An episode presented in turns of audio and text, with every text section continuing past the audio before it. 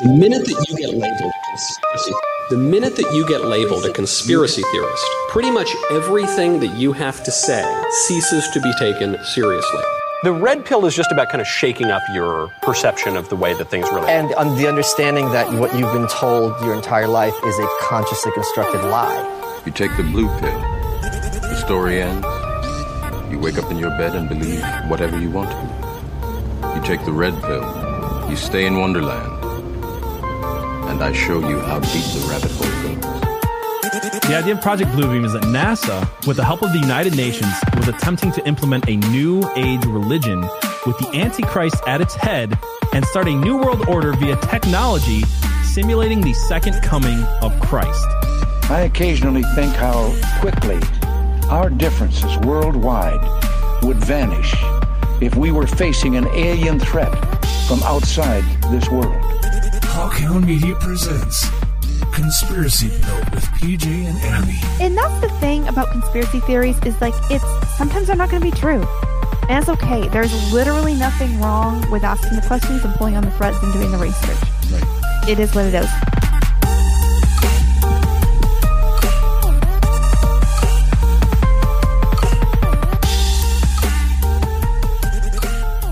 Hello, everyone, and welcome to season two, episode 25 of Conspiracy Pilled, your favorite mostly hinged conspiracy podcast. Tonight, we are talking about the Pleiadians, Nordic alien spirit guides, and all of the sexy Pleiadian babes and hot Pleiadian hunks you can handle, uh, as per Abby's request. I'm your host, PJ Williams, and with me in the studio today uh, is Abby Libby. How you doing, Abby? With you in the studio. In in your My studio, studio that belongs to me. I was invited. Yeah, but I'm rethinking that. So How's it going today? it's it's going. It's going. I think we have maybe a couple yeah, yeah. Turn my turn my mic up. God damn it, PJ. All right, sorry, working on it. Ah, but we have a couple locals subscribers to shout out. So uh, PJ's better at reading names. Go for it. Uh, we have nurse underscore, and I can't read them from here. And uh, Larios Falcon. Cool, both with annual subscriptions. So thank you for coming over and supporting us Thank you. annually and getting all the bonus unhinged content you can handle. We also have Scott. You're gonna have to read again. The screen's Uh, like all the way over Scott? there. Well, it's it's a Listen, last name. Scott, Thank you, Scott. we appreciate you. Yes. for your monthly support to locals. Don't forget to come over to conspiracypilled.locals.com and sign up and get our bonus unhinged content that comes out every Thursday night. And uh, you guys can also support us at rokfin.com slash conspiracypilled if you want to catch it live. Uh, but yeah, just thank you guys so much for supporting the show. Yeah. Thank you. Shut up, PJ. What are we talking about, Abby? We're talking about the Pleiadians, and we're not mentioning very much th- their physical appearance because it's mostly irrelevant. Mo- eh, it's mostly irrelevant. Mostly. Yeah. This is the type of alien that most often tricks people into believing it's good. We've been And talking about ants by being sexy. Like it's something we about a beautiful person that you're more likely to trust, I guess. We're all yeah, down. I don't think anybody, I don't think anybody's really too into the grays. No, Yeah, that would be really weird. I don't want to know if anyone's into the grays. I don't want to know either. Yeah. Okay, so this is the third. No, the This fourth. is the third of three uh, Yeah. episodes, essentially on the main uh, type of alien sightings you see in the West. I know some people are like, oh, there's way more alien types. Of course there is. We're just Yeah. talking about like if you're generally like looking into like what are the what are the aliens that people are seeing mainly in Talking like about said, in a the lot. West. And being talked about the most. You're going to talk about the Greys, which we did an episode on, the Reptilians, which we did an episode on two weeks ago, and now the third part of the series, the Nordics or the Pleiadians Mhm. uh, sexy alien spirit guides, whatever we want to call We're not calling them that. and we did talk about the Anunnaki previously, but th- that's a group of alien. well, no, it's, it's important, but like even the lead researcher or the lead person Mhm. pushing the reptilian theory is saying these are the same thing. These are the same. The Anunnaki are Yeah. the reptilians. So we're gonna that's talk kind about- of why I didn't include them in this, this Yeah. series of yeah. well, it kind of seems like maybe it's all the same picture, but we're we're gonna we're gonna get to there. Yeah. So the Pleiadians screen share. Hey, look, it's an image. Okay.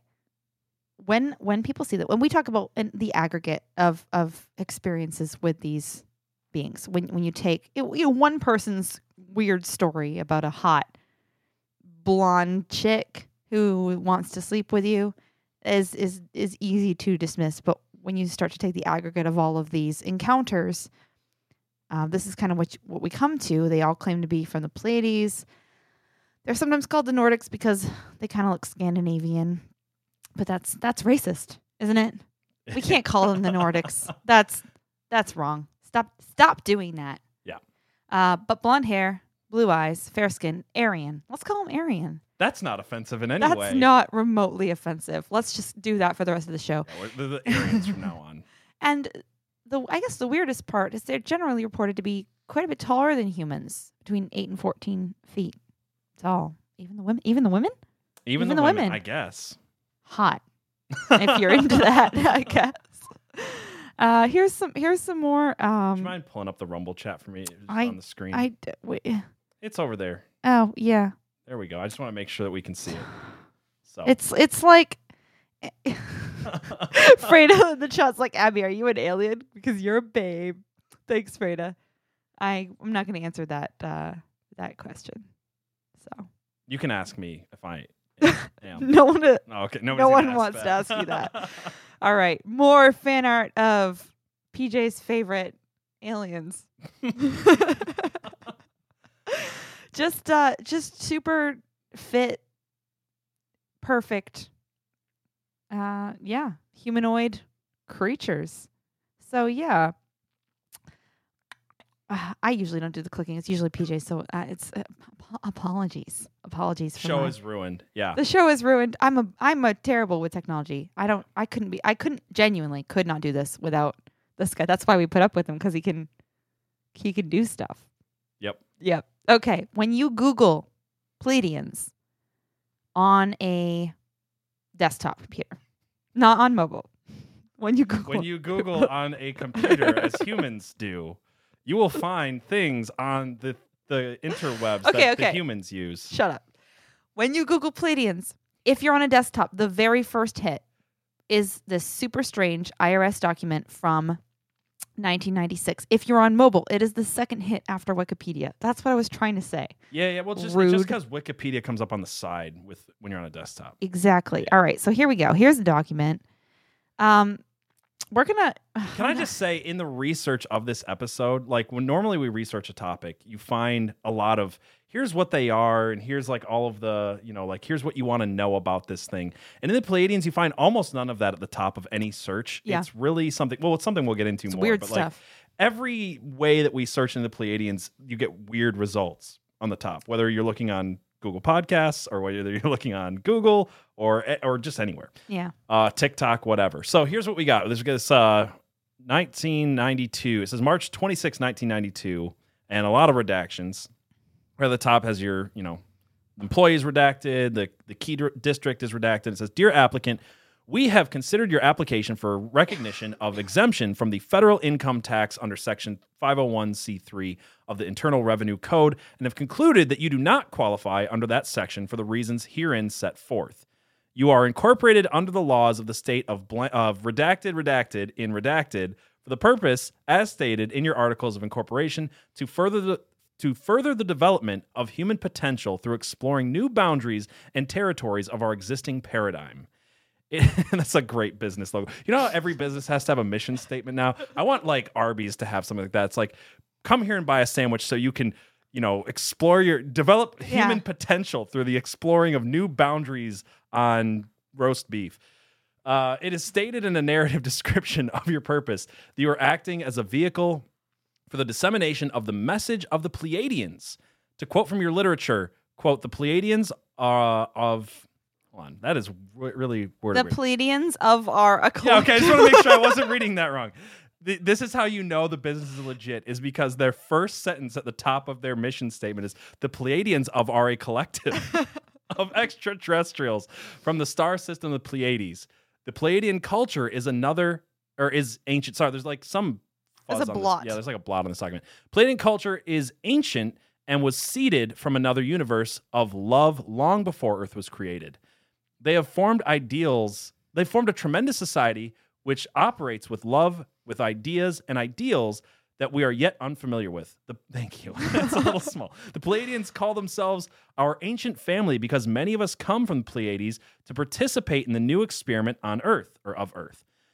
The Pleiadians are now here as ambassadors from another universe to help Earth through her difficult transition from the third dimension to the fourth dimension and assert each of us in our personal endeavors of awakening, remembering, and knowing.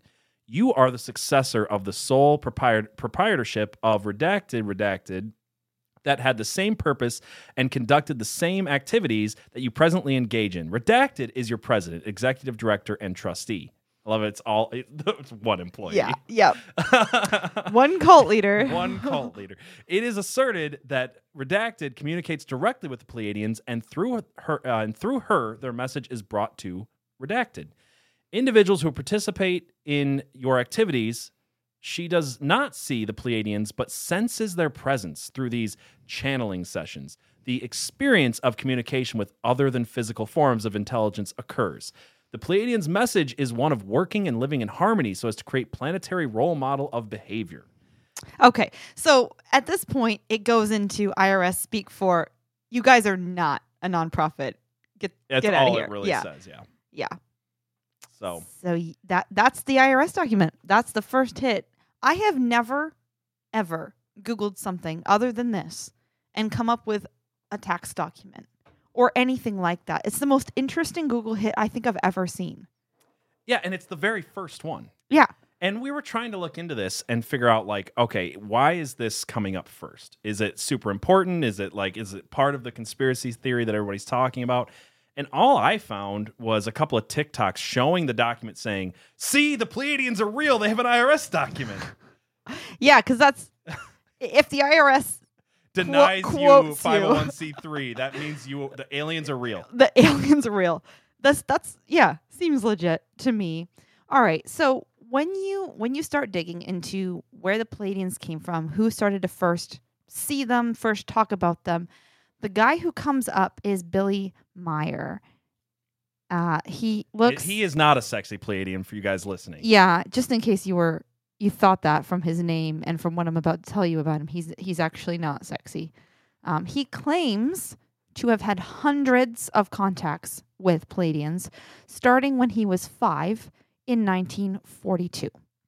This guy is is weird and very anti-Semitic. When he has channeled the Pleiadians in the past and and put out these prophecies, these prophecies that come from the Pleiadians, uh, blame the Jews for all sorts of stuff that's Yeah, when we say he's anti-Semitic, it's not like, oh, he's a conspiracy theorist. Therefore, as you so often see, this guy was like, no, the aliens told me everything is the Jews' fault. basically. Yeah, like explicitly. a Yeah. And uh, this is not the first or last time I think that the Pleiadians seem to do this.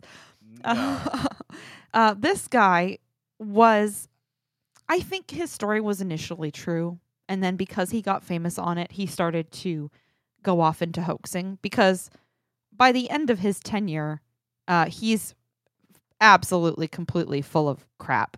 So he he puts out this photo that he says is a photo he took of a UFO. PJ, what is this? That's a trash can lid for for you guys listening, and it's very obviously a trash can lid stuck in a tree or superimposed in front of a yeah. tree. Gotta love that Yeah, it, Photoshop. it looks kind of like a hub tire, but I, apparently they matched this to the trash can that it came from. Yeah. it's a trash can lid. it's amazing. Uh, can I say this really quick about No. like the hoaxing? Shut you up. said you think yeah. you said you think that he was did did see something, experience something as a kid yeah, with, with the contact, and then he became a hoaxer afterwards. yeah, I I don't think that that's even a bad take because there's so many people who this is like proven for, like that they that they've done stuff like this. Where it's like they had a real thing, everybody around them confirmed it was real, and later they just wanted to keep recreating it or yeah. stick with the thing. One of the people we're going to bring up a little bit, and this won't ruin anything you're talking about, is Helena Blavatsky, and Mm-hmm. her whole family was against her whole, everything. And when she went home one time, like it, her entire Christian family, who thought she was demonic possessed and, and awful and evil and one of the most evil women in the world, I wonder all why they thought that. confirmed, all confirmed that she was levitating shit around the house and like crazy, like cr- doing insane things, and it was not a trick. Like, uh, so later on, when her and some of her friends got caught faking certain magic shows, Hmm. the excuse there is like, well, we can't do it on command, and you guys are asking us to for money. So it's Right. like, I can see that. Anyway, once once you introduce fame and money and power into the situation, you start to have an incentive right. to, and then I think it starts to be easy to justify, um, because like, well, well, it is real, so you It know. is real. I can do this thing, but I just can't do it on command every right. Tuesday. I have seen nine, UFOs, so, and they look yeah. like my trash can lid. So let's let's go. Let's go. My husband's in the chat saying, just got back to my station from a fire. Y'all can start now. My husband's a firefighter, in case you didn't know that. So, yeah, Proud that's of you, John. fun. Yeah, me too. You're my hero. we took I know, I know Abby will never say that. to you, but You're my hero. every every single one of my friends that I introduce to my husband decides they prefer my husband to me. It is it's it's There, like are, there are reasons. it's, it's classic. Nah, you mar- Classic. you, married a stand-up guy. He's yeah, he's a good dude. Yeah. Um, I yeah, I guess he's all right. I guess all. Anyway, enough about John. Hero. God, oh my Hero. god. Where am I? Okay. So so he he uh, popularized this in the 1950s, and he was not the only person to see them. A lot of people were seeing them, and for a while, the Pleiadians were the most common alien encounter. yes. And then the Greys It was took took over Yeah, as if you, the if most you listen common. to our episode about the Greys, Betty and Barney Hill popularized the Greys, but until that point, it was the Pleiadians almost exclusively, Mm-hmm. outside of like a few other random encounters and different things. But like the majority of it was Pleiadians. Yeah. So what we're what we're continuing to look at is again an aggregate of all of these encounters because we don't have time on a one hour show to go into every single encounter. Um, but we have a couple documents written by true believers who have kind of aggregated all this data. Right. So And- they're they're speaking about them fairly scientifically. Yeah, and just because we're doing an aggregate of the Pleiadians and the Greys and the Reptilians, I know some people are like, "Why did you cover this?" It's like we're going to talk more about. We have Yeah. more shows to go. We'll cover some of these things in greater detail, but this is like we said, an overview. Yeah, this is just sex- Pleiadians, sexy. sexy Pleiadians 101. Exactly. That's exactly what I was going to say. is literally the name Stole of this it class. right out of my mouth. Yeah. All right. If you could read a little bit from this document. All right, so you want me to start with the Pleiadians are located in the constellation of Taurus? That part? Yeah, let's do that. All right, the Pleiadians are located in the constellation of Taurus the Bull. They are visible to the naked eye during the winter months in the northern hemisphere. They are sometimes mistaken for the Little Dipper. In the Bible, the Pleiadians are known as the Seven Sisters or the Daughters of Seven. That's not in the Bible, but It is not in the Bible. We'll talk about what is in the Bible later, but Yeah. it gets. Indians have a folk tale that these uh, that they s- that says sorry, it's weird when it does that. yeah. That says seven Indian maidens were being chased by a bear. They rose into the sky and became the Pleiadians. The Devil's Tower in Wyoming shows the bear claws of the bear that was chasing them. The Pleiadians also show up in ancient Egyptian and Mayan cultures. Is there a connection? In 1771, an astronomer named Charles Messier was the first to chart the Pleiades. From atop a hotel in Paris, he charted 45 stars in the system. The Pleiades became designated M45 located 500 light years from Earth on the planet called Erra, just 10% smaller than ours, lives a group of humans we call the Pleiadians. They live in a system of 254 blue suns located in the area around the sun we call Taygeta. In a slightly higher vibration slash dimension, another timeline also. That's something that keeps coming up is that not only are they from space, from another planet, and a Another specific system. that we're being pointed to, they're also higher dimensional. I've seen some people say fifth dimension, Yep. um, and from a different timeline. So it's like they're all kinds of not from here. All kinds, every kind, Every higher kind. vibration, dimension, timeline, everything. Uh, so it says 400 million humans live on Erra. Earth was selected long ago by their ancestors because of the similarities. The rotation of Erra is 365 and a quarter days, 23 hours and 59.4 seconds. Erra is one of the four inhabited planets in their system of nine. An hour is called the Odor. Day is Musil. Month is Asar.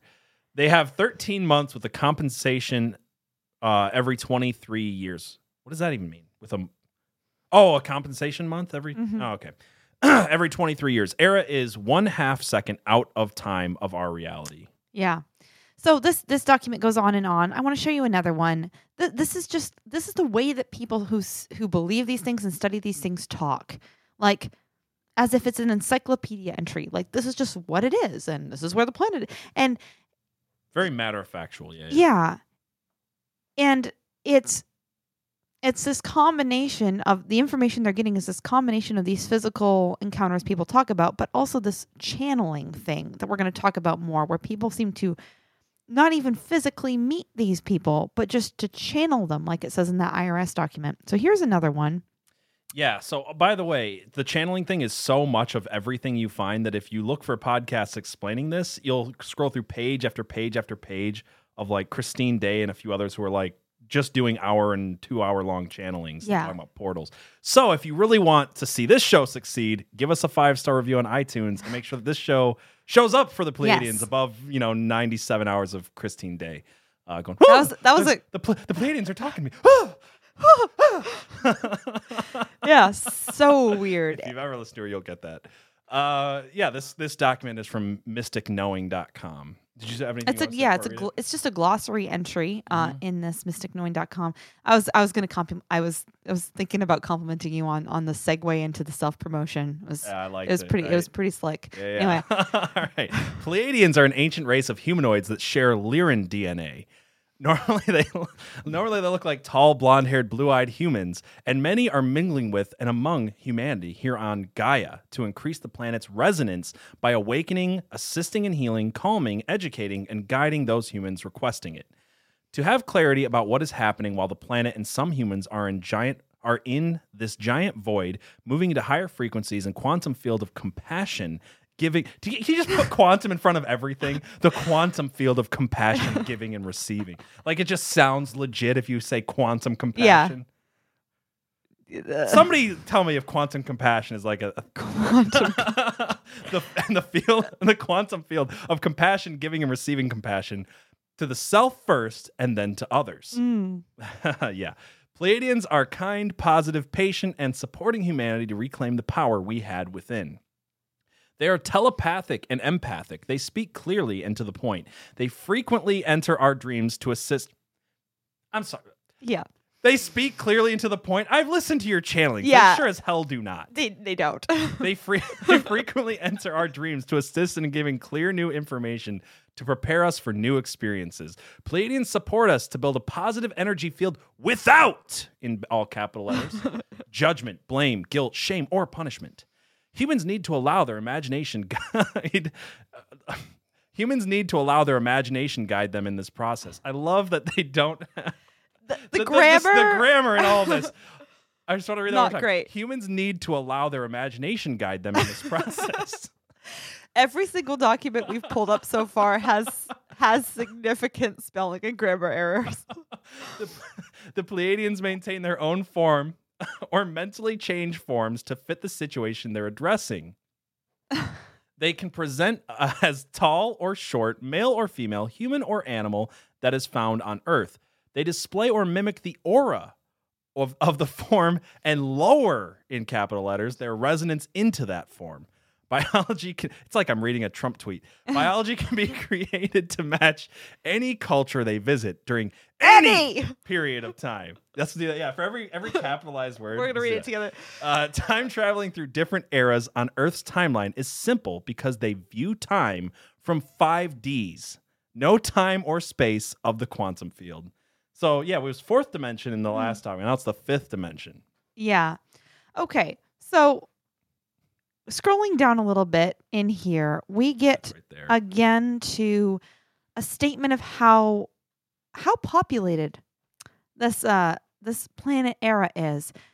Four hundred yeah, million people.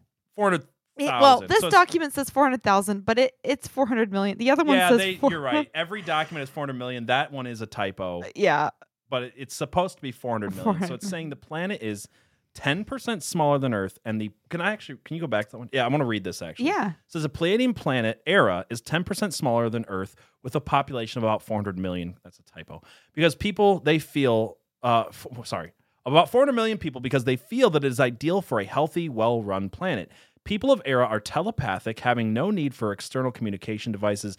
There is no need for currency. All the resources are shared, and material goods are given freely to the people based on their contribution to the society. They're commies. They are. Commies. They're space communists. Sexy Space- space, communists. It should have been the title of this episode. Amazing. Sexy space communists. Going back to this first document for just a 2nd Mm-hmm. um, I wanted to do the last couple. If you would read the last few paragraphs there.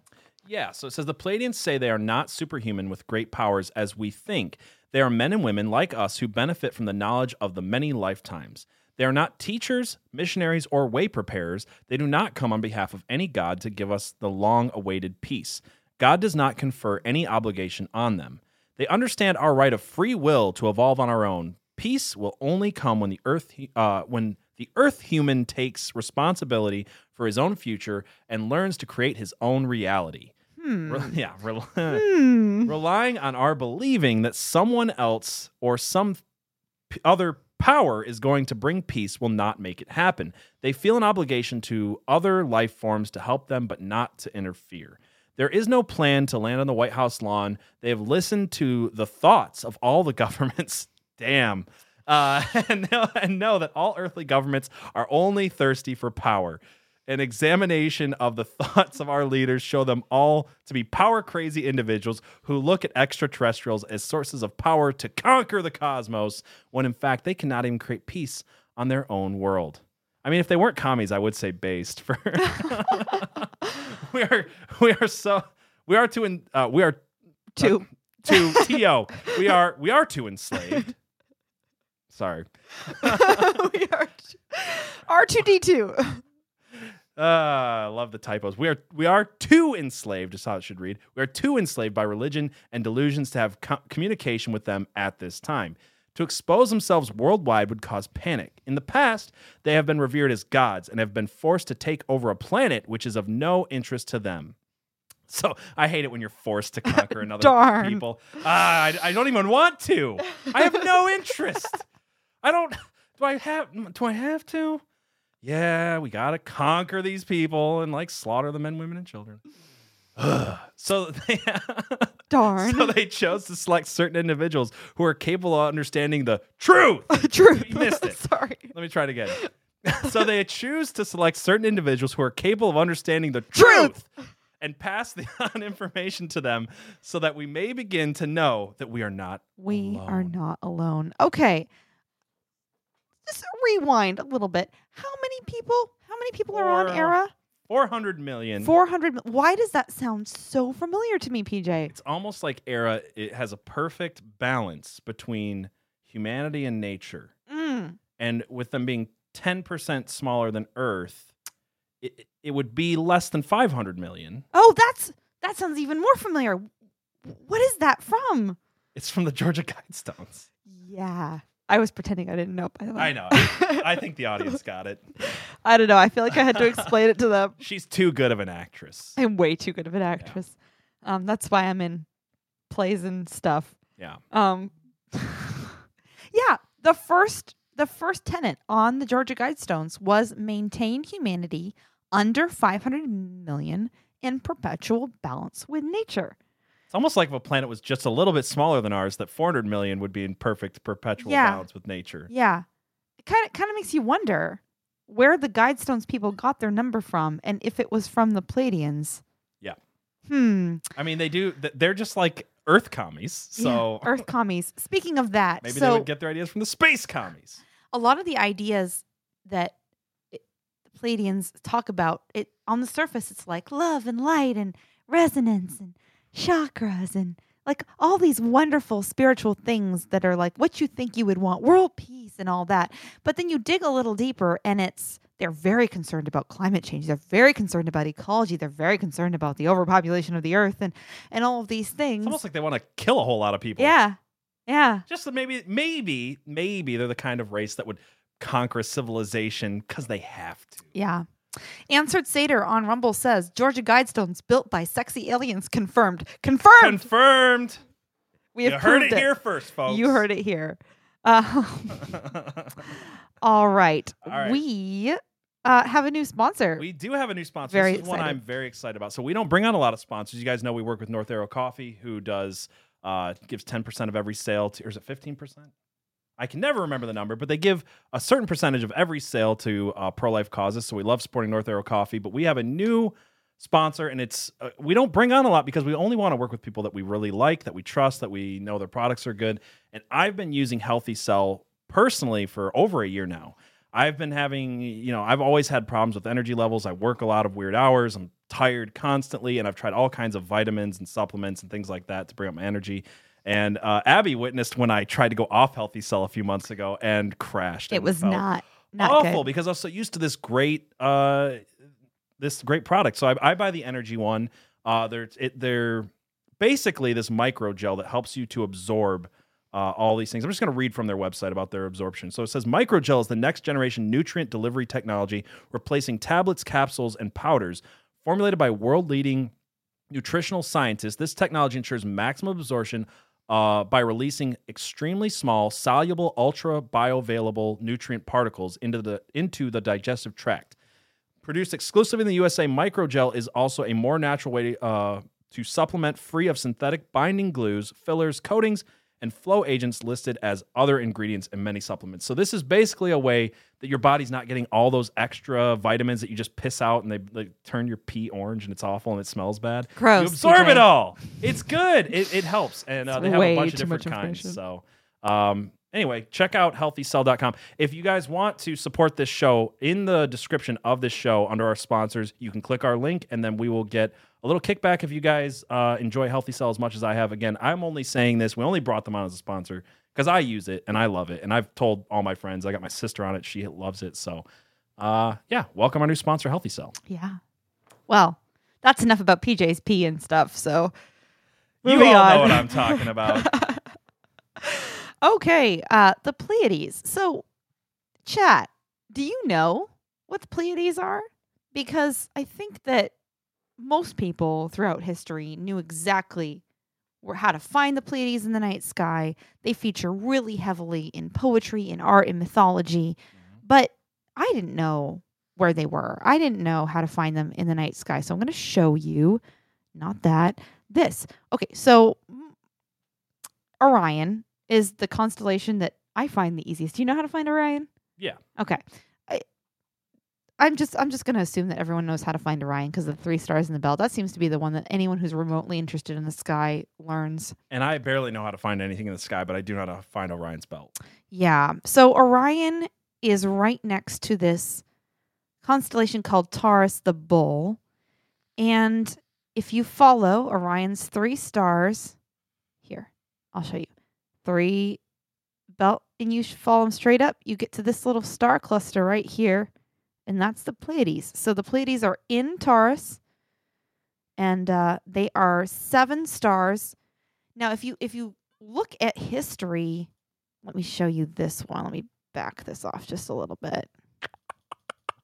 There we go. This is the Pleiades. So there's a lot of stars there, but to the naked eye, it used to be that you could see 7 Mhm. And this is confirmed in mythology, confirmed in history. For some reason, it's only six now. And there's even stories in the mythology as to kind of explaining why, where one went. Um, Basically, they've been able to see seven now with telescopes, right? Like, Yeah. it's just they're so close together now that they appear as one to the naked eye. yeah, Okay. Yeah. It's um it's kind of weird. Yeah, something happened up there at some point that changed how this this uh, star system, star cluster appears, but they are physically related.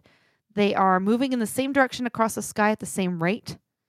And historically, they were very important to the Mediterranean people in particular. They delineated the safe sailing season. So when it was when it was safe for them to take their ships out, the the constellation would rise and, and delineate that season. And uh, a lot of buildings, but in particular the Parthenon, is oriented to the rise of the Pleiades. I did not Fun- realize that. fun fact. Okay, cool. Fun factualness. So here, Factual facts. with Facts. Conspiracy pill. yeah. All right, the mythology. Let's look at the Greek mythology real quick. There's there's mythologies about the Pleiades in pretty much every culture. We we briefly poked the one from Native Americans um, in that one document. But in, in Greek mythology, they were seven sisters, nymphs, um, companions of Artemis. Artemis is the goddess of the hunt. No, no one. They're nymphomaniacs, so they are. the Pleiadians are a bunch of sexy communists, space communists. Sexy, but Okay. Artemis, her her and her followers had all had vows of celibacy. They they they did not do anything with men, um, or women or anyone. They were asexual. The Pleiadians will friend zone you fast, bro. Yeah, She's The- not that into you. she they're not. They're not. They would rather shoot you with their bows and arrows than than uh, anything. So the the the Pleiades weren't the only companions of Artemis, but they were part of her cohort. They are the daughters of Atlas the Titan and Pleione the Ocean the Oceanid, and kind of like the Native American story, they are being chased in in Greek mythology. They're being chased by Orion across the sky, and they were put in the sky to escape him. Um, and then he followed them to the sky. We have a painting by a man called Elihu Vedder. This is of the the seven the seven sisters here. Mm-hmm. I, I like paintings about mythology. I don't know. Uh, in the mythology, all but one of the sisters, even though they're companions of Artemis and they're not supposed to be sleeping with anybody, they they all do. Weird. Um, they all have children by one of the major gods, except except one of them. Oh, space sluts. Yeah, Maya is the mother of Hermes by Zeus. A uh, couple, you know, there's some kids with Zeus, some kids with Poseidon, some kids with Ares, and the one that disappears from the night sky. The story is that she married a human. She married Sisyphus, the, the philosopher, and she Ah. became mortal, and that's why she disappeared.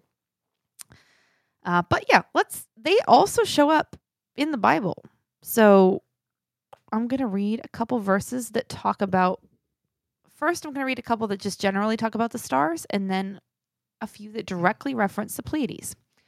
So, Genesis 1 14 to 15. And God said, Let there be lights in the expanse of the heavens to separate the day from the night, and let them be for signs and for seasons and for days and years, and let them be lights in the expanse of the heavens to give light upon the earth. And it was so. So, the original purpose of the stars was to be signs for seasons, to, to help people, like the Mediterranean people, know when it was safe to sail and mm-hmm. and things like that. Isaiah 40, 26 says, Lift your lift up your eyes on high and see who created these. He who brings out their host by number, calling them all by name, by the greatness of his might, and because he is strong in power, not one is missing. Um, there's a bunch of verses along these same lines that basically say God knows the full number of the stars. They all have names. He knows all of their names and he brings them out and sends them back in the rhythms that he decided. Um, it takes great care for all of them, and I've always liked that. Okay, now we get into specific references to the Pleiades in the Bible. Job 9 9. Again, still talking about God, who alone stretched out the heavens and trampled the waves of the sea, who made the bear and Orion, the Pleiades, and the chambers of the south, who does great things beyond searching out and marvelous things without number. Next verse is Amos 5 8. He who made the Pleiades and Orion, and turns deep darkness into morning, and darkens the day into night, and who calls for the waters of the sea and pours them out on the surface of the earth. The Lord is his name. And last verse, Job 38 31 to 33. Can you bind the chains of the Pleiades? or loose the cords of Orion? Can you lead forth the Mazzaroth in their season, or can you guide the bear with its children? Do you know the ordinances of the heavens? Can you establish their rule on earth? Can can you? I can't. I'm really not that super good at astrology stuff. Oh, okay. So in each of these verses that directly references the Pleiades, it also directly references Orion, and two of the three verses also directly reference the bear. So it's we today are significantly less concerned with the stars than the Bible was, and and most people throughout history. right. Yeah. But it is, even though our culture doesn't see the significance, I think it is still significant that these beings are claiming to be from this particular star, system. Yeah, for sure.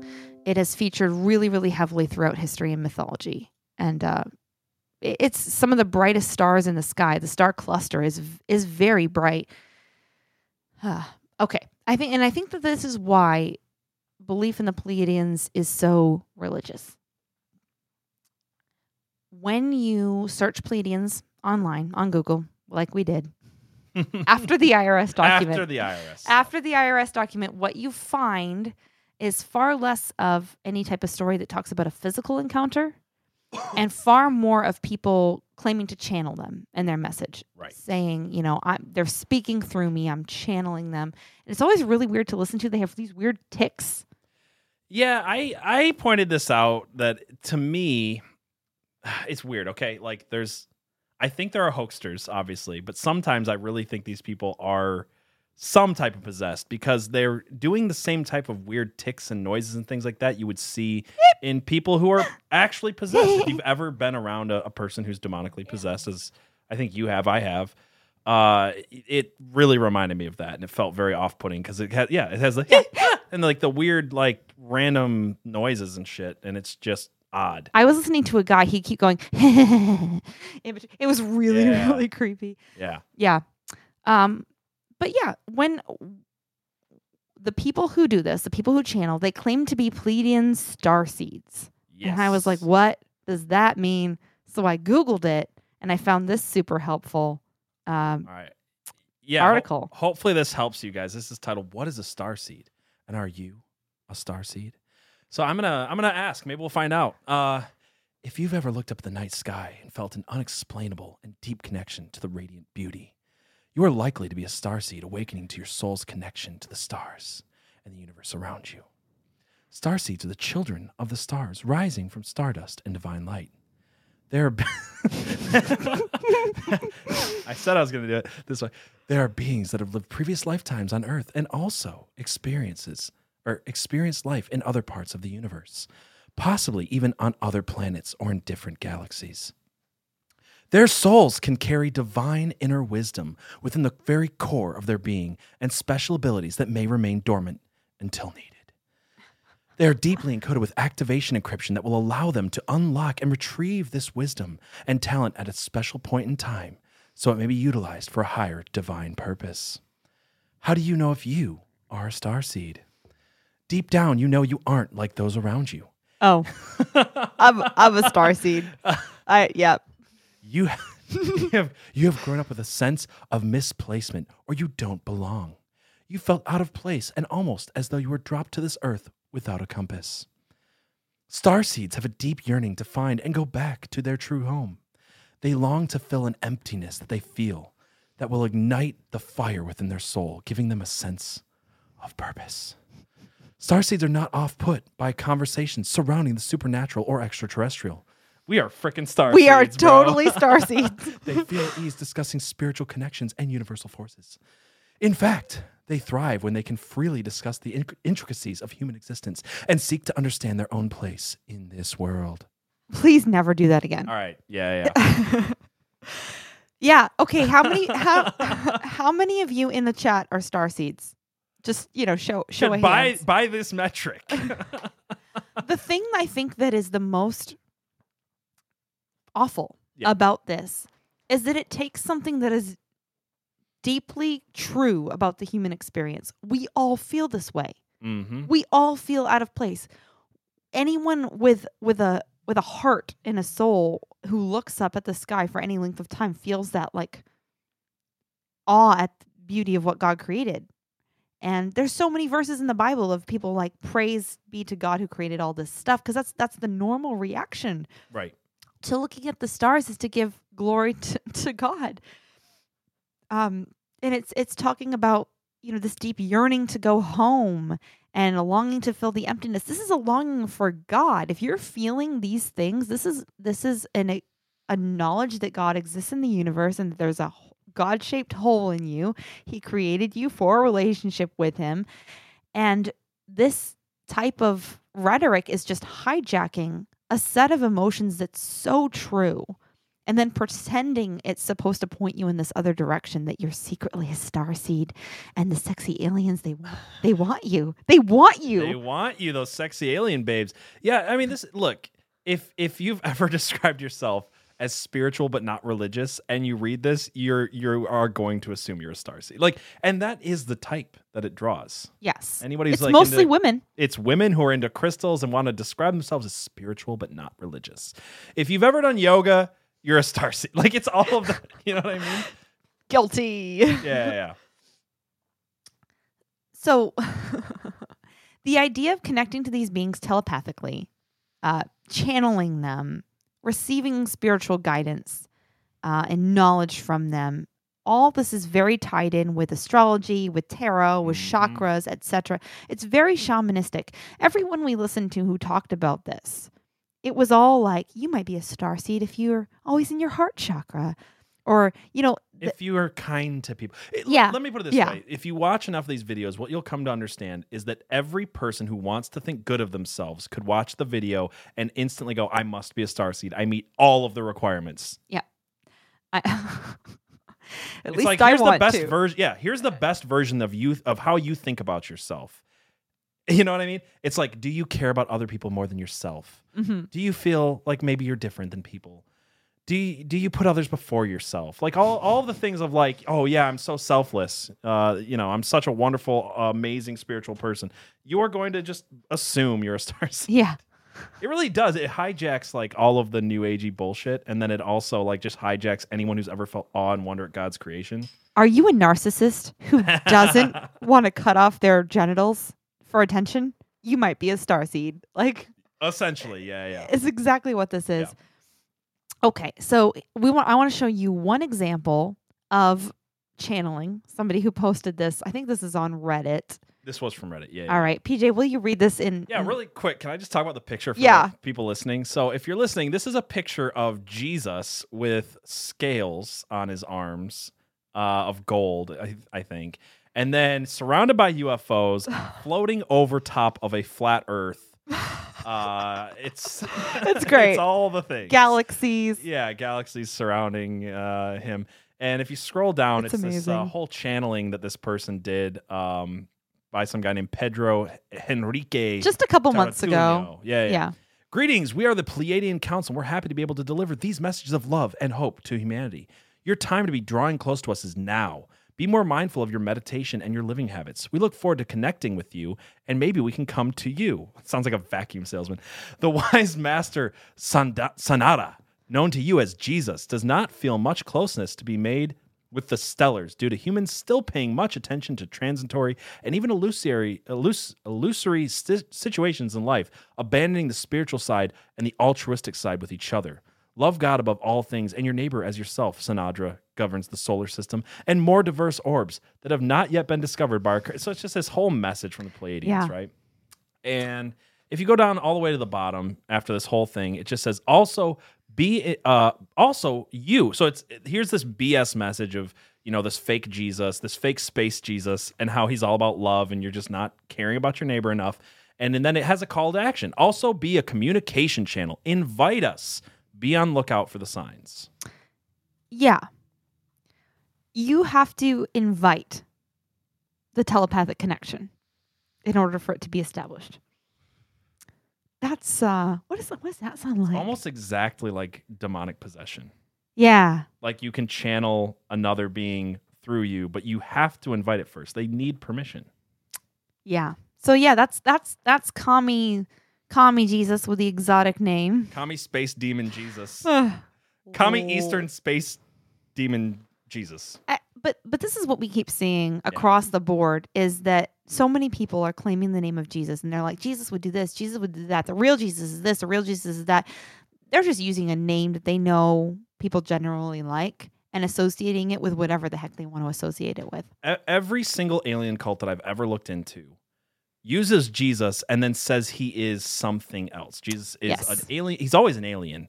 And the leader of the cult, and we'll, this is true of certain Pleiadian cults, we're not going to get into all of them, but the leader of the cult is is going to claim, "I am also Jesus. I am like Jesus. I am his brother or another version of Jesus." The Raelians. This is every.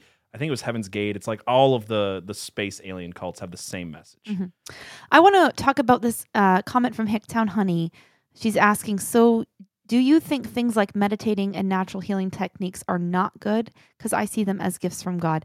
I definitely think there's two sides to that. Yes. The David is a great example of somebody in the Bible who talks about meditating on the Word of God. He talks about meditating on good and true things. Th- There's several verses throughout the Bible from various authors about meditating on what is good and true and beautiful. So there's nothing wrong with meditation. I It's- also know faith healers, and that Yeah. they're very real. Yeah. natural healing um, i don't know exactly what we mean by natural healing but i i think that there's a lot of things that are totally legit in healing that don't make the pharmaceutical companies an awful lot of money so they're just completely ignored. 100%.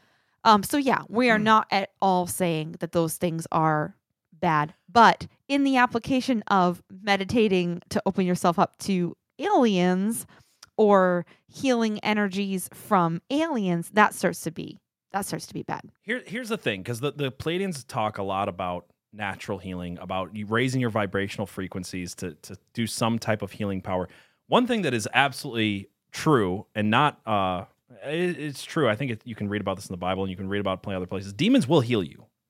Mhm. Certain demons will heal. So the idea that healing is bad, no, I just it's the same thing as meditation. It's like what are you meditating? What are you meditating on, and who are you asking for help? I think is is the thing, right? Yeah. Speaking of help, this we're going to get into some slightly more well, not slightly really difficult concepts that we could take show after show after show to get into. So, we're going to try to sum them up as best as possible. And some of these concepts we absolutely do have shows planned to delve into more. So again, if your comment is you didn't do enough of this, we're planning to. This Yeah. is an overview. This is sexy communist space babes 101. yeah. Babes and dudes and dudes. sexy Pleiadian space hunks and babes 101. The Thank name you. of the show is just going to keep evolving.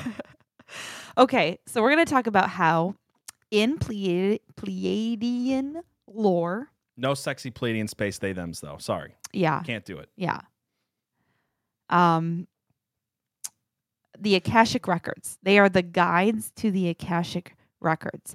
What are the Akashic records, PJ? So what's funny is I was studying the Akashic records a few weeks ago, had no idea it was related to Pleiadians, but once you started telling me about the Pleiadians, I was like, oh, they're like they're into the Akashic records shit. And then it just comes up by name in a lot of the documents. But the Akashic records is this idea that you can open yourself up to some spiritual force through prayer and meditation, and that it will take you to this fifth dimension eh, this other dimensional library of Alexandria in the sky that has all of your all of the knowledge of everything everything that's happened everything that will happen everything about your life. You can find out what you're supposed to do and what your purpose is and who you were reincarnated from and even the secrets that Nikola Tesla died with like all of it.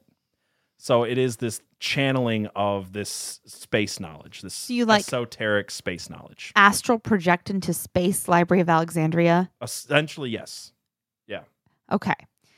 So they are and and because the Akashic records are so vast, the idea is that there needs to be some sort of guide to them as you explore them, seeking out all of this hidden knowledge. And immediately this idea, and it's it's not just with the Akashic records, it's in general the Pleiadians are kind of seen as these spirit guides, directly called spirit guides, with all these links to shamanism. And it, it all starts to sound exactly like all the research I did for the Tree of Life psychedelics episode. If you missed it, you should watch it. Yeah. Because it's good. Because Uh, PJ didn't do it. Answered Sater says, or it's an Edgar Cayce grift. Edgar Cayce is someone that came up in our notes. We're not going to be talking about him tonight, but Edgar Cayce, for people who don't know, was he did that was his thing. Is he was going to sleep and accessing the Akashic records. And to to your point, when you search the Akashic records, it's the same as Pleiadians. You don't get information about what is this concept. Mostly, it's all people telling you how to do prayers and meditations Mm. to access them. So, with both the Pleiadians and the Akashic records, most of what you'll find on the internet is not what the hell is this shit. It's here's how you do this, and here's why it's Mhm. good. Yeah. But the the concept is the same with the use of psychedelics and with machine elves. So just for a review, when you do psychedelics and you enter this tree of life as it's conceptualized, the role of the machine elves that you can meet there, the entities that you can meet there, is to help guide you along the branches and guide you to hidden knowledge. And they're spirit guides. And that's why there's so many of these shamanistic rituals involving psychedelics, partic- particularly ayahuasca. Um, it's it's all of this is very religious. All of this is in pursuit of not the tree of life, in my opinion, but the tree of the knowledge of good and evil. Right. So that's the Akashic Records. But where do the Akashic Records come from?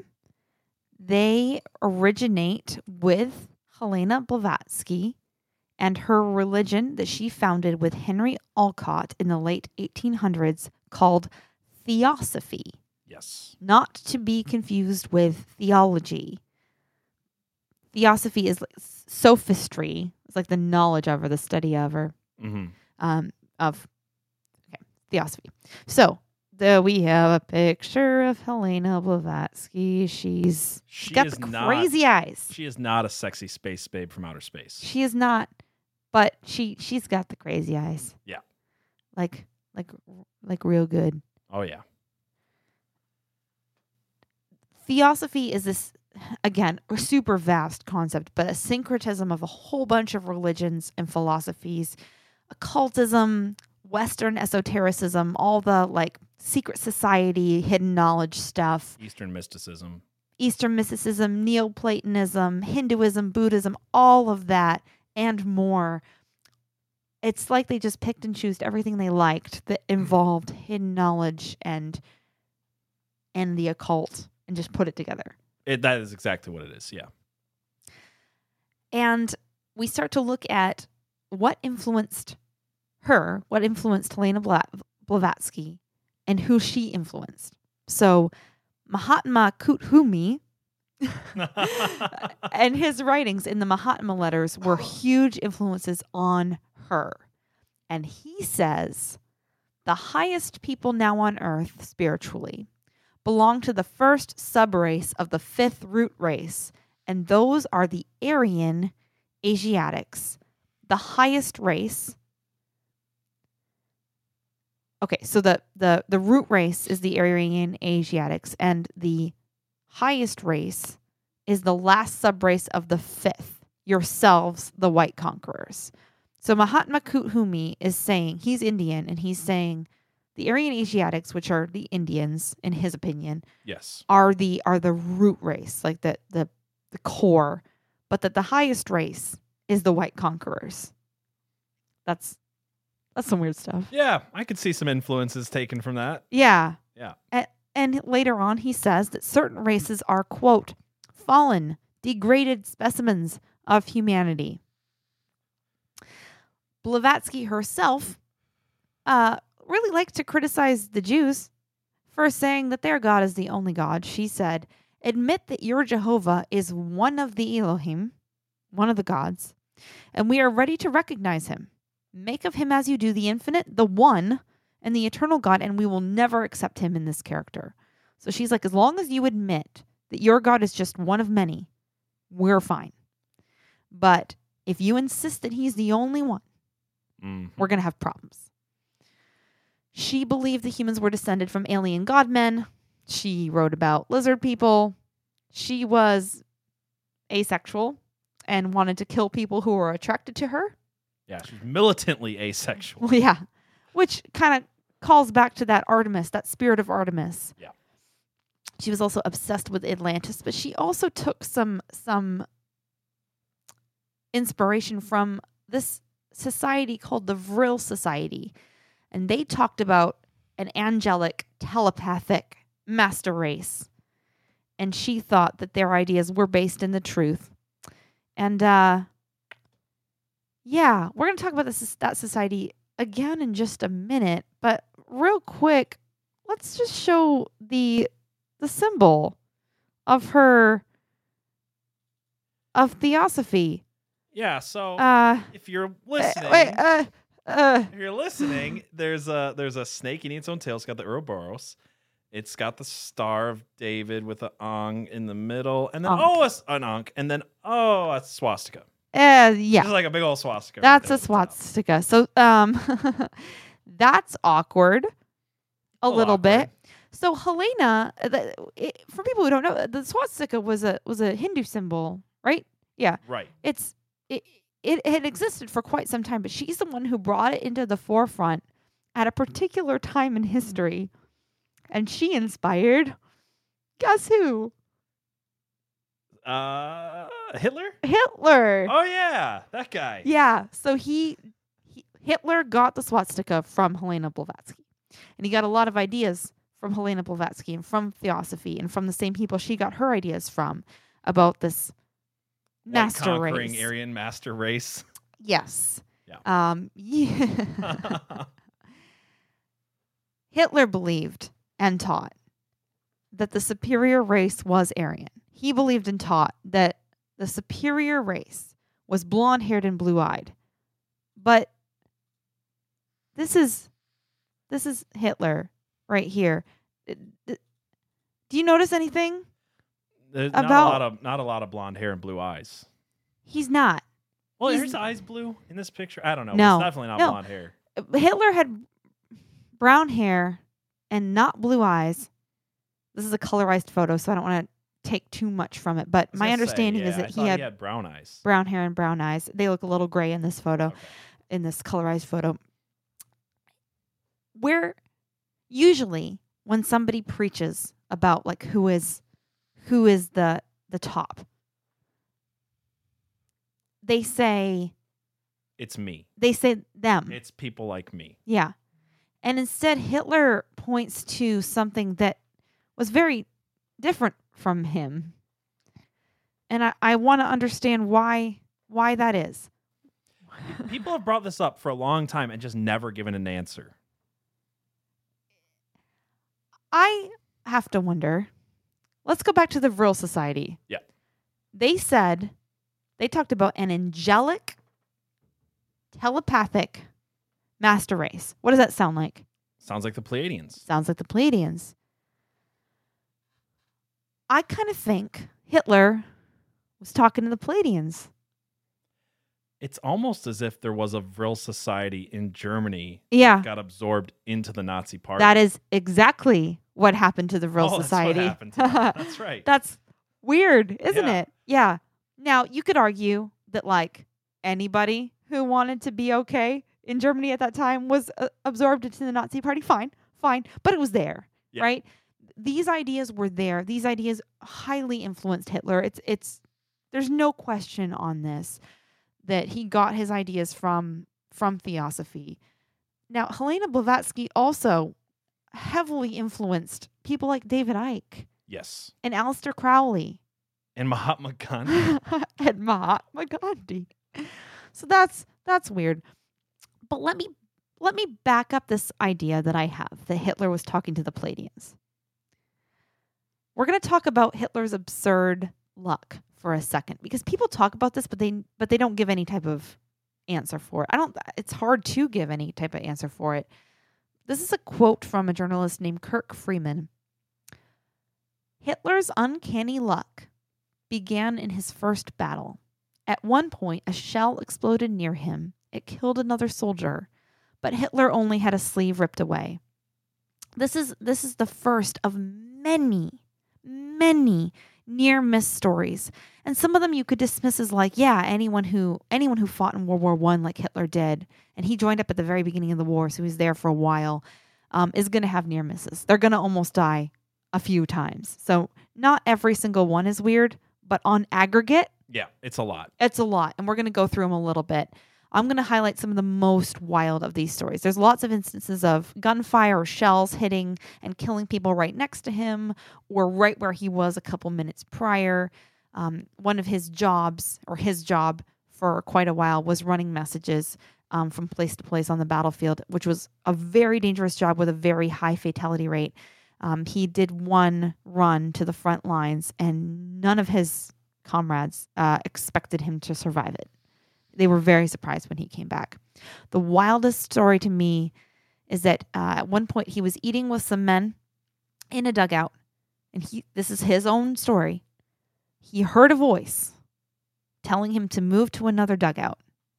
And five minutes later, a shell exploded in the dugout he had been in, killing everyone in it. Mm. Um, and this luck continued into the end of World War II.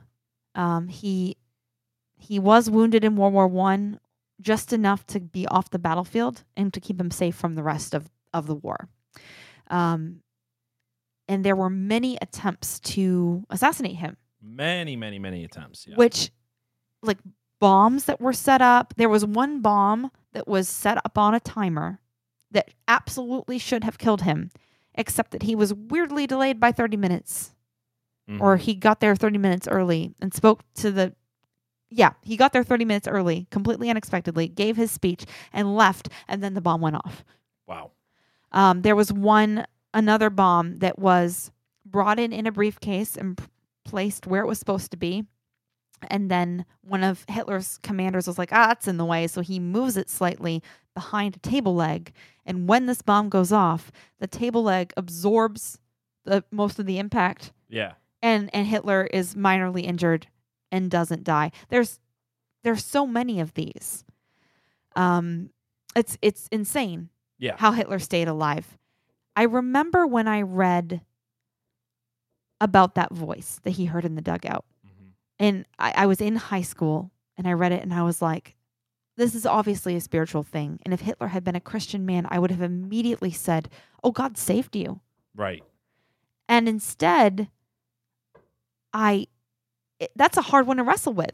Like, why would God? Why would God rescue, um, rescue Hitler before he commits all of these atrocities? Um, but I don't think it was God. No, I don't think so. Not at all.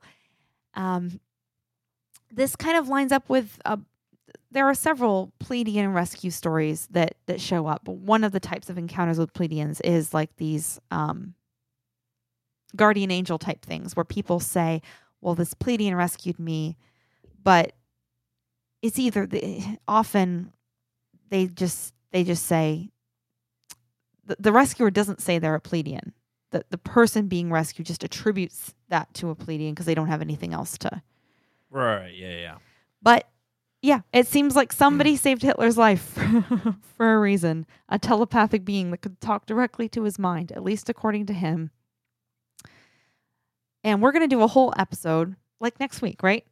Yeah, so we're gonna go into more uh, Nazi alien UFO stuff next week. So again, like that's something we've been planning to do for a while. So we'll touch on a few more things about it, but that it, more in depth stuff like on the Foo Fighters and uh, Die Glocke and all that stuff. So Yeah. because that is uh, the Die Glocke stuff is related to the Vril Society in a way that we're not going to get into today. Gotcha. Yeah. Suffice it to say, for the purposes of this argument, that there's a lot of rumor, story, conspiracy surrounding Nazis and UFOs. Uh, there's a lot of conspiracy about Nazis having contact with aliens, getting tech, getting ideas from aliens. Um, even Werner, Werner von- Braun, who was uh, one of the German scientists, Nazi scientists, evil, evil guys, brought over to the United States within Operation Paperclip in reference to he's trying to trying to explain where he got some of this technology, how he did it, how they did it. Right. He said, quote, "We had help from them," and pointed upward. Yeah. So that's that's weird. Weird stuff. That's for sure. I also believe Werner von Braun was in the Vril Society. So There you go.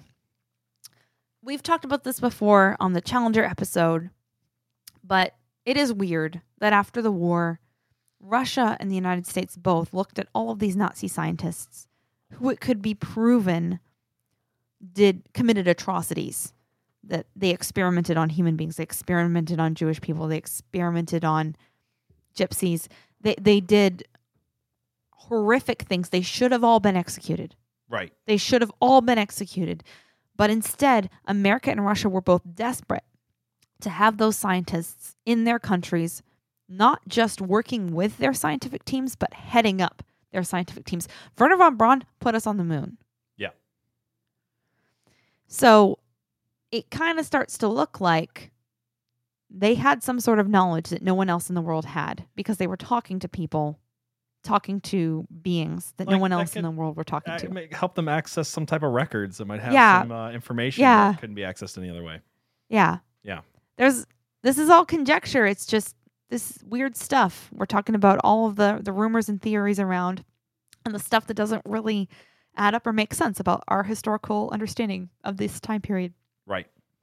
Additionally, there are all sorts of conspiracies and stories of escaped Nazis, and people who were spotted in South America, communities of Aryan looking people living on islands in South America with super high technology. And super tall and things like Yeah. that. Yeah. There's this thing we're not going to get into today, but like the Friendship Island case is this thing where uh, the locals were seeing these super tall Aryan people, but they were a little too tall. They could do a little too weird of things like energy healing and stuff like that. So maybe they were Nazis, maybe they were Were Pleiadians, or maybe they were a mixture of both. Yeah. Uh, but it's super weird, and they always pay people in like gold and platinum. Yeah, we, we'll definitely do an episode. There's so much here that we could do whole episodes on. For sure. Uh, here's another weird thing. This is this is just you know pure conjecture. Uh, Dwight D. Eisenhower, in February of 1954. This part is all fact. Yes. He was on a golf course in Palm Springs. He left very suddenly. He left that golf course so suddenly that the media believed he was dead. And a wire actually went out saying he was dead, and they had to retract it. Mhm. Uh, and there was like a whole uh, emergency press conference saying the president's not dead. He chipped a tooth. It's fine, right? Yeah, yeah. It's a, it's quite the quite the stretch going from everyone thinks you're dead to oh yeah he just chipped a tooth during dinner, had it fixed in the middle of the night. The next night, Eisenhower brings the dentist, who he claims worked on him, to a dinner. But that dentist's widow claims that he never worked on Eisenhower's teeth. And in addition, there are no presidential records of this happening. There are no medical records of it. And in case you think that that's not weird, that's super weird. There's records of every minor medical thing I that don't know if you wrote happens. down the exact. I think it was February 9th. And this th- they they put in the presidential records had a tooth work done, but they always have the dentist records, and the dentist records don't exist in the White House records or at the dentist's office. Mm-hmm. And the widow said, "Yeah, no, like he invited to this us to this party to say he did that, but like It didn't happen. Never worked on this guy's teeth. So that's that's the part we know. Yes. We know that something was covered up here. Yeah. We don't know what it was, but Michael Salla, who is a really quirky guy, A nice way to put it. popularized the idea that what really happened that night is that Ike met with the Pleiadians and they they asked him to get rid of the nukes and he was like no. And then they worked out a deal where they could abduct a certain number of people as long as they were nice to them, they could experiment on them. Well, it's it's a little weird. So the story here's the part that's 100% true, right? Like Ike disappeared on February 9th. No one knows where he went. He came back early in the next morning and they made up this story about a tooth that has no records, right? Yeah. That's all true. And I, the conjecture is interesting because there's a letter that came out 2 months later from a guy who was like, "Hey, Ike was at Andrews Air Force Base. There was there was spacecraft there, and there've been a few stories, and it it depends on who you listen to because some of them are he went there to investigate the uh, living aliens from the the Roswell crash. So uh, the main story is that he met with the Pleiadians that night, and then there was another visit of the Greys on another night, and I think that's the one where he uh, said they could experiment on people. But it's all it's all weird. It's like it's it's something that's so fascinating and interesting, but like I'm still digging to see if there's something more than like one or two kind of Yeah. people like filling in a gap of something that's definitely mysterious. Like I want to know why he like why the, why the government had to lie about where Ike went Yeah. for 12 hours. In the chat, real WH Grandpa is threatening to bring his 100k army. I say go for it. If you if you have a 100k army, absolutely bring it. We'll be live Bring for a on. while lo- while longer. Yeah. Um, but just know the chat here is real cool, and I don't know if your army is prepared for our chat. So, just saying. They're pretty neat people. Yeah, they're pretty neat people. So, uh I I thought, yeah, th- there can't be anything to this. Ike meeting with with aliens. Let's, you know, theme of the night. Let's Google it.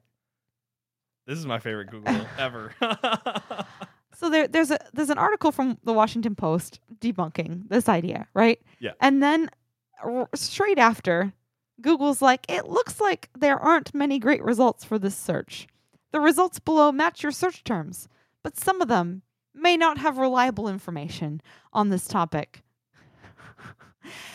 Google's real pressed about this. I've never seen this before. Like, I don't think I have anyway. Not not like one search result, which is by the way, the Washington Post article says we have no idea. He definitely doesn't have the records, but you know, it couldn't be aliens. Couldn't be And then just do not read anything else. like usually with the, especially around like alien stuff, like there's plenty of room for like, you know, kind of crazy conspiracies and like weird blogs and tabloid stuff that doesn't get put this way. I just it's so weird it's like right at the top. It's like Yeah. this is the source. Do not read anything else. It's uh yeah. Google seems real pressed. And w- Yeah, yeah. whenever I whenever Google's weird about something, I'm like, I Wait a s- believe wait it a more second. now. wait a second, I believe it more. Just Yeah. like I believe in aliens less now that the government has started to be like, yeah, there are there are aliens. For sure. Yeah. Okay. One thing that gives a little bit of credence potentially to this idea that that Ike met with the Pleiadians is that Project Blue Book was at its high watermark around this time under Captain Ruppelt. Ruppelt, yeah. Yeah, Ruppelt. Uh, this was when UFO reports were being taken seriously by the government. They were being investigated by the government. These investigations had support at high levels of power. And about a year prior to this alleged meeting with the Pleiadians, uh, wheels started to be in motion to basically stop investigating UFOs with any ser- seriousness. Ruppelt stepped down in August of 1953 after the Robertson panel concluded UFOs weren't wor- worth the resources to investigate. In March 1954, just one month Yep. after this weird chipped tooth incident with Ike, Charles Hardin takes over Project Blue Book. And his position on UFOs, the guy who's in charge of Oh, investigating UFOs, his position is that anyone who is even interested in UFOs is crazy. And under this guy, it becomes the government position until really recently Until really recently. to discourage reporting of UFOs and to gaslight the public about it. The the what they try to do instead of investigating anything is to decrease the number of reports. That was that was their objective, decrease the number of reports by destroying the lives of people who report. A hundred percent. What's even more weird about this is that they'll put out reports that'll say actually only three percent of these reports had anything interesting about them, stuff like that. But if you read the reports, that's not true. You can read the Project Blue Book and see how many cases were looked into and how many they took seriously. And then the the the shortened version that they send out to the public is like actually no like it, it's lying about the report that you can read is what I'm saying. So from 1954 till really 2017, the, the government position was do not talk about this. Yeah. Welcome everybody who's coming in with the raid. Uh, we're weird here, and we're not going to pretend we're not just because you're raiding us. So there's like no. How many hinges do we have right now? Uh, we lost them. We lost the hinges. Yeah, I, I think I was holding on to some, and then uh, the raid happened. and We're just they're gone. Now. They're gone now. Well, we we Welcome. started talking about Hitler. I think That yeah, I think I think Hitler getting alien technologies where the hinges just kind of dropped. Off. Kind of dropped off. Yeah. So I, I'm not gonna I'm gonna I'm not gonna sit here and tell you guys that I definitely think that Ike met with the Pleiadians, but there's some weird timing for sure. there. Um yeah, but then but then also weird timing to now because we have these UFO hearings where the government is basically saying or allowing it to be said very very publicly yes there are UFOs. Yes, we have found Bodies. bodies. Yeah. Weird weird stuff. One of the things that you, that we read earlier from the Pleiad, I think we read this earlier from the Pleiadians, was that they said that they don't want. Tell me if I'm getting ahead of you though. That they don't want to come out all at once. Am I ahead of you? no, go for it. Um, yeah, yeah. Basically, their whole thing is like, well, no, I don't think we read it yet, though. Is it up in your documents here? Or am I getting? We can come back to it. We Yeah, we'll come back to it. Okay. Because I have something to say on that whole government. do thing. it. So we have, I want to show you an article probably will remember from 2020 where everything was weird. This came out when everything was so weird that almost no one batted an eyelash at it when it happened because everything in life was so weird. Chinese super viruses, killer hornets. Yeah, Yeah. the world was going nuts. All right. If you could read some of this article for us, that'd be great. So it says former Israeli space security chief says extraterrestrials exist and Trump knows about it. A former Israeli space security chief has sent eyebrows shooting heavenwards by saying that Earthlings have been in contact with extraterrestrials from a galactic federation. The unidentified flying objects have uh, this is a quote, the unidentified flying objects have asked not to publish that they are here. Humanity is not ready yet. Haim Eshed, uh, former head of Israel's Defense Ministry Space Directorate, told Israel's, oh my gosh, Yadoit aren't this YA Name. newspaper name redacted. It's now it's now redacted newspaper. Redacted. Uh, the interview in Hebrew ran on Friday and gained traction after parts were published in England by the Jerusalem Post on Tuesday. A respected professor and retired general Eshed said the aliens were equally curious about humanity and were asking to understand, quote, the fabric of the universe. Eshed said cooperation between or cooperation agreements have been signed between species, including an underground base in the depth of Mars, where there are American astronauts and alien representatives. There is an agreement between the U.S. government and the aliens. They signed a contract with us to do experiments here, he said. Eshed added that President Donald Trump was aware of the extraterrestrial existence and had been on the verge of revealing information, but was asked not to in order to prevent mass hysteria. They have been waiting until today for humanity to develop and reach a stage where they will understand in general what space and spaceships are, Eshed said, referring to the Galactic Federation. The White House and Israeli officials did not immediately respond to NBC News for a comment. Sue Gough, I think that's how it's pronounced. Sue Gough, a spokesperson for the Pentagon, declined to Declined comment. to comment. And then they go into What boring NASA response Yeah, from yeah. NASA. yeah. Okay. So what this all that that does for me is corroborate this idea that an agreement was made between the United States government and the aliens at some point to allow experimentation on humans. What do you think about this, PJ? I mean, I do find it interesting that this doesn't come up. Like this NBC News article doesn't come up when you search this exact terminology. It- this is one of the things that comes up underneath Google saying, "Don't pay attention. Don't listen to ABC News. They're crazy."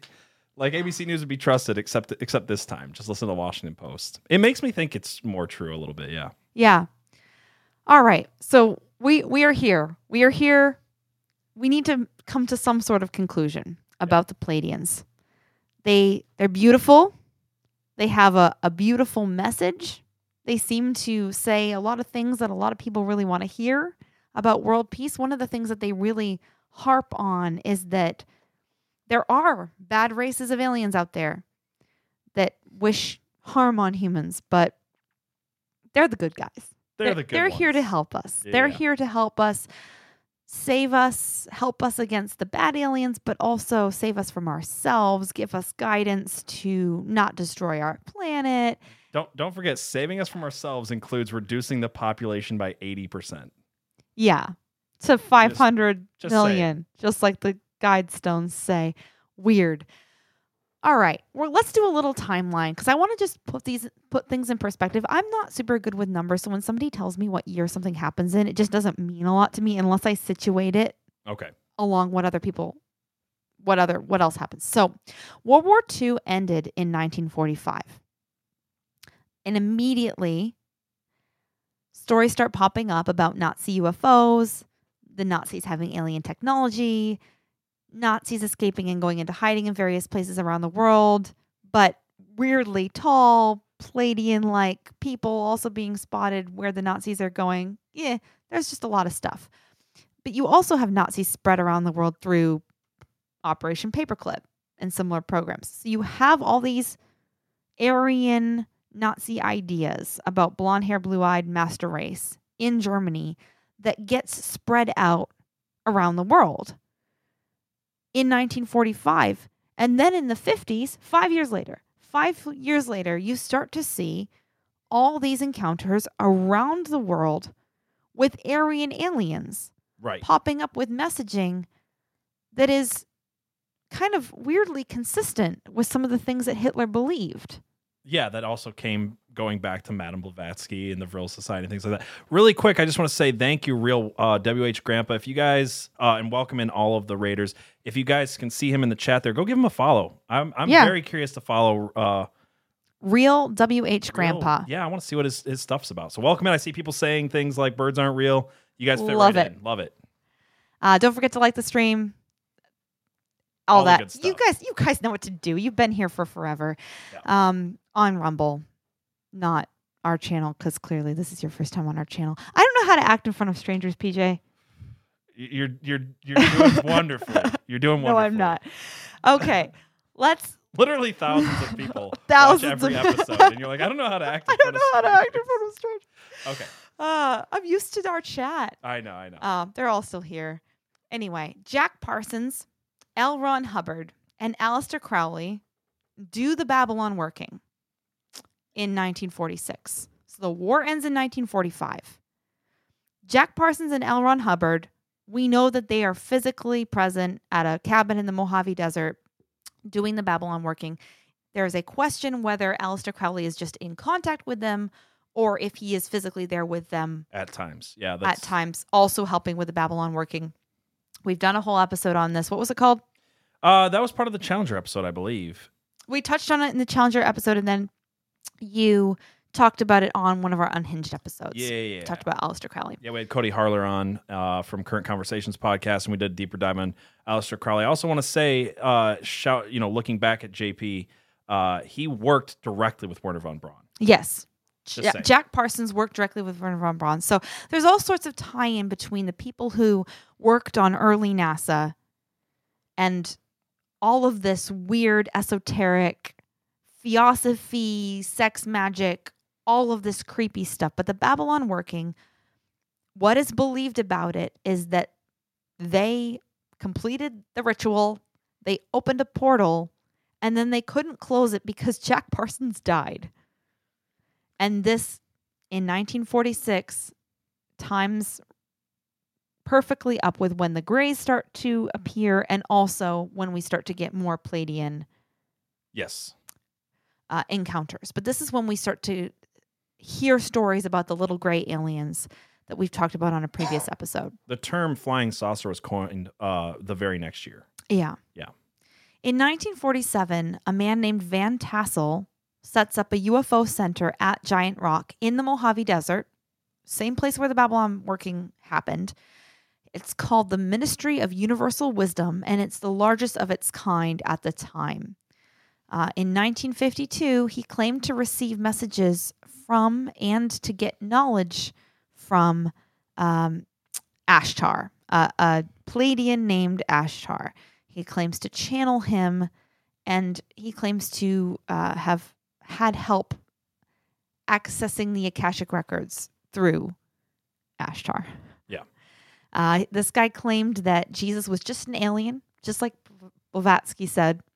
Um, she also brings up the name Ashtar in her writings. So this this space Jesus Pleiadian guy kind of comes into popularity in the in the UFO movement. And because of Van Tassel, a whole bunch of people then start to say, We're channeling Ashtar, we're channeling Ashtar. Here is one example on the screen of some artwork of this guy, Ashtar Sheran. And this is uh, Ashtar Sheran, Your Future on Eden, channeled by Shannon Stewart. I I don't want to know what she had to say, honestly. Here's another artist rendering of Ashtar. Very Aryan guy. Um, just a very popular figure in this whole this whole saga. And then in 1947, same year, we have the Roswell crash. So 1945, end of World War II. 1946, the Babylon working happens. This portal is ripped, potentially, in And the Mojave Desert. in the Mojave Desert. 1947, in the Mojave Desert, Van Tassel sets up his UFO center and starts to channel Ashtar. And same year, Roswell crash. And at this point, alien lore just explodes Yeah. into the public consciousness.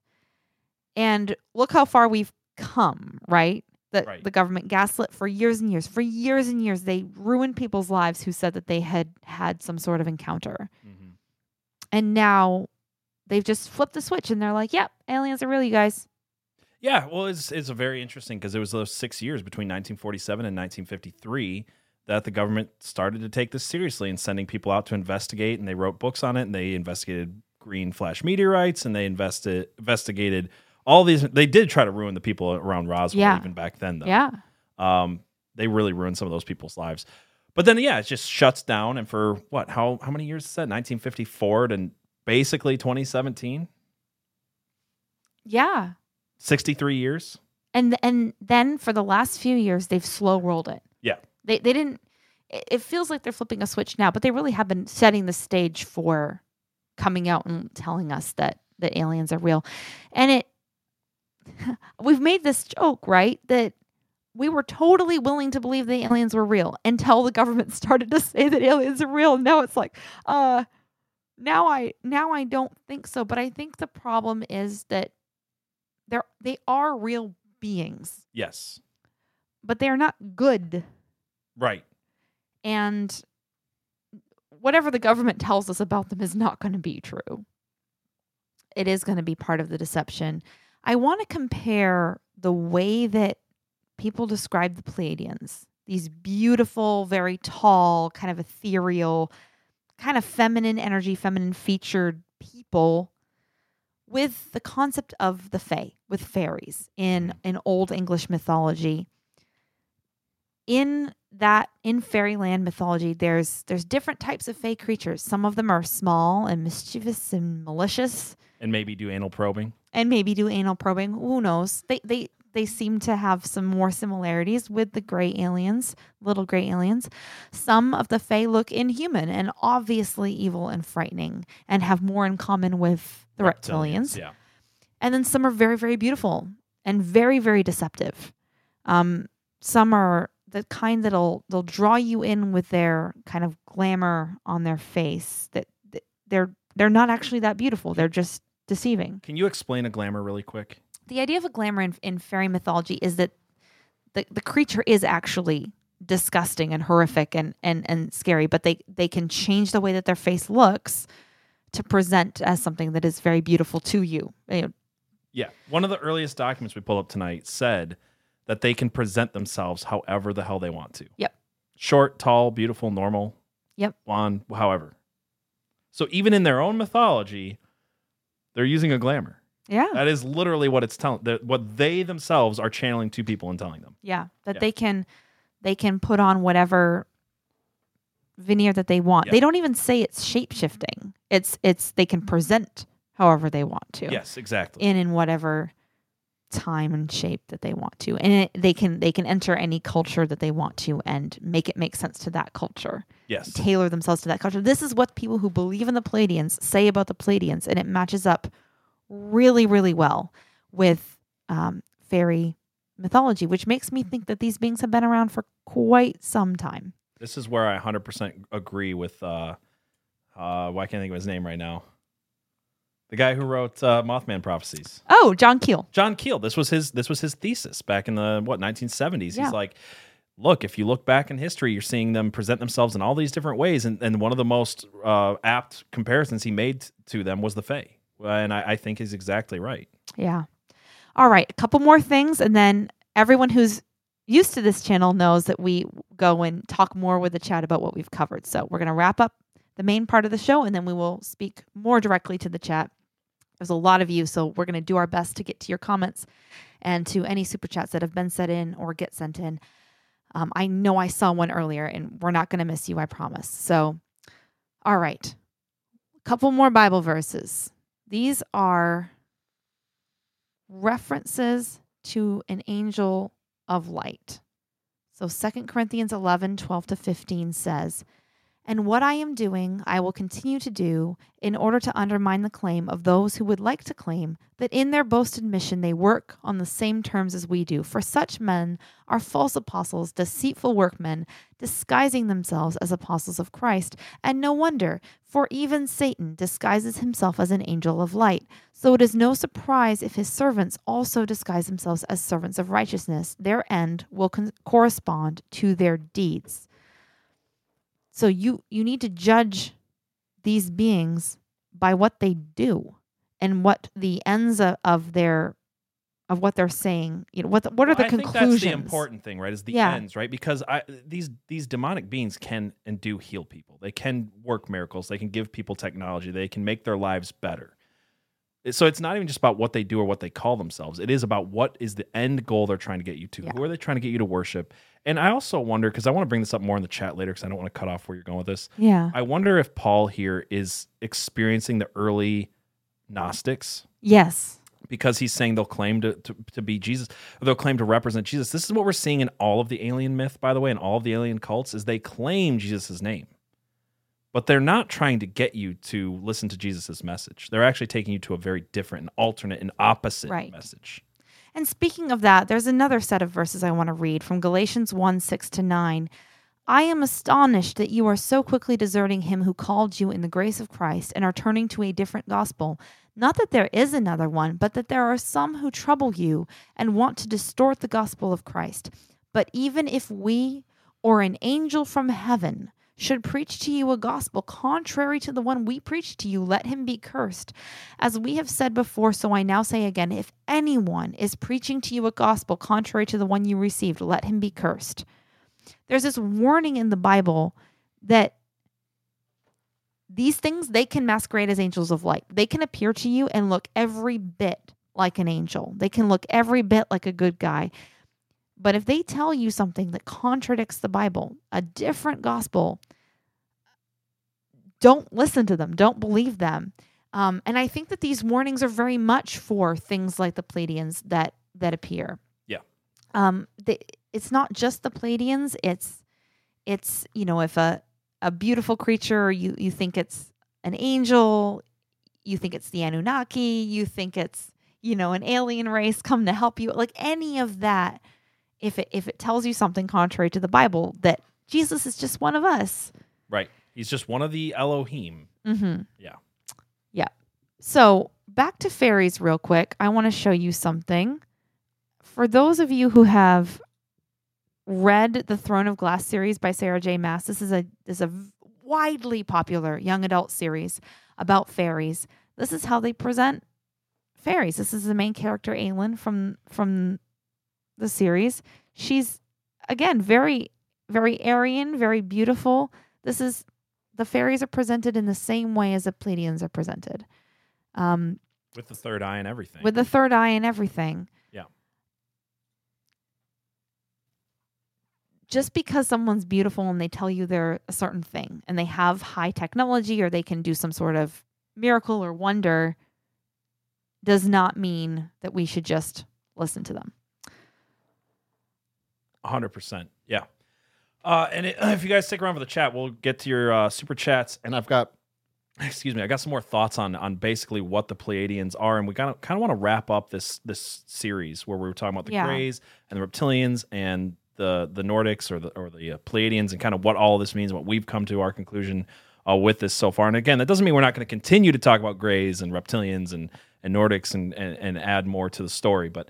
I think we got a lot of thoughts on it, and at least I've got kind of my uh, interpretation of what it all means and kind of like what how the deception is working. Yeah. Because I think that is the key behind all of this. It's it's a great deception. We keep coming back to the same thing in all three stories.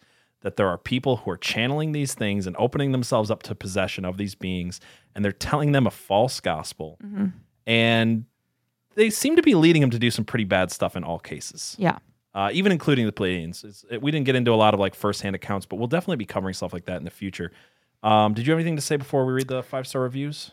Yeah, my last little point I want to make is that there's this is a theme across cults and religions that there are so many of them that start off with well this angel came down to me on a mountain and, and told me something.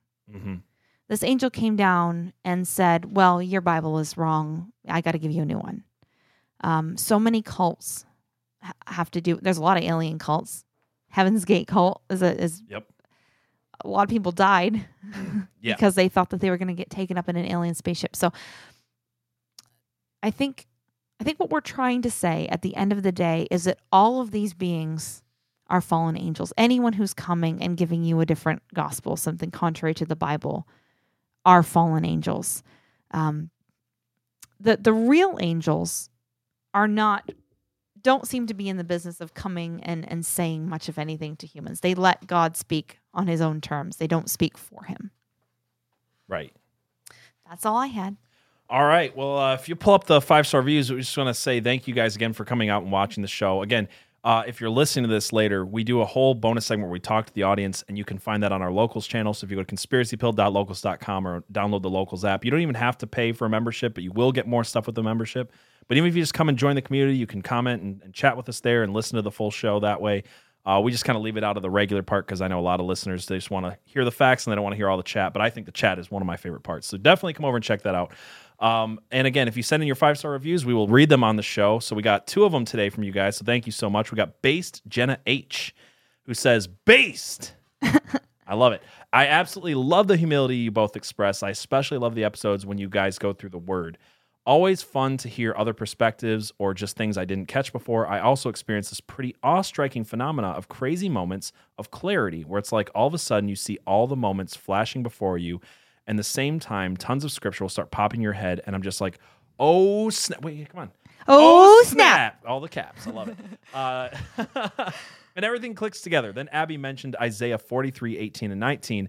And my mind was blown because the very because the first time I ever saw that verse, I was projected, it was projected on a screen at church, and sounds weird, my mind highlighted it. And after that, I realized that it's not my mind, it's the Lord, and He does that a lot with me. Pretty neat. Thanks you, thank you guys again.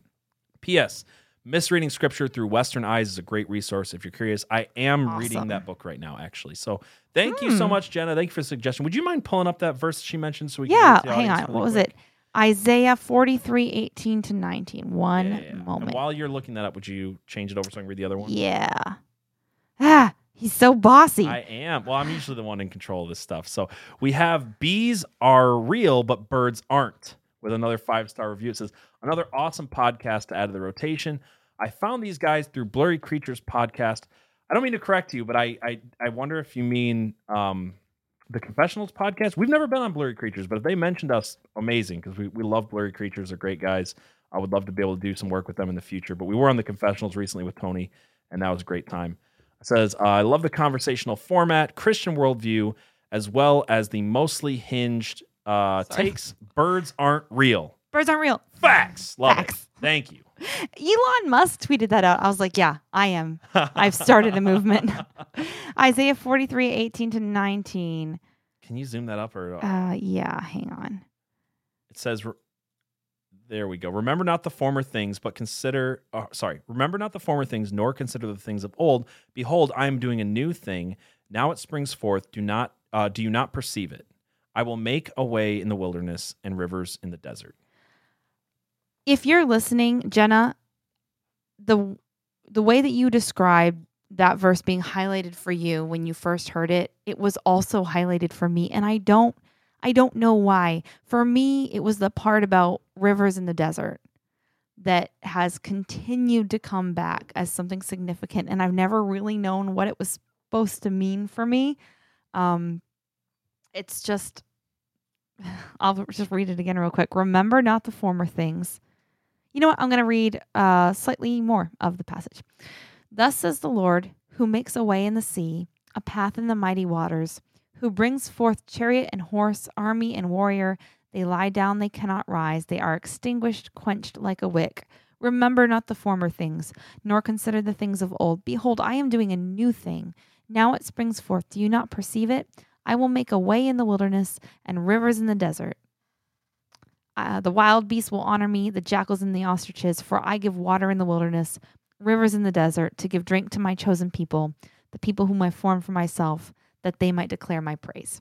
awesome I love, I love that. Um, thank you for, thank you for bringing that up, Jenna. yeah thank you and again thank you guys so much Uh, again, if you give us our five star reviews, we'll read them on the show, and we just appreciate you guys so much.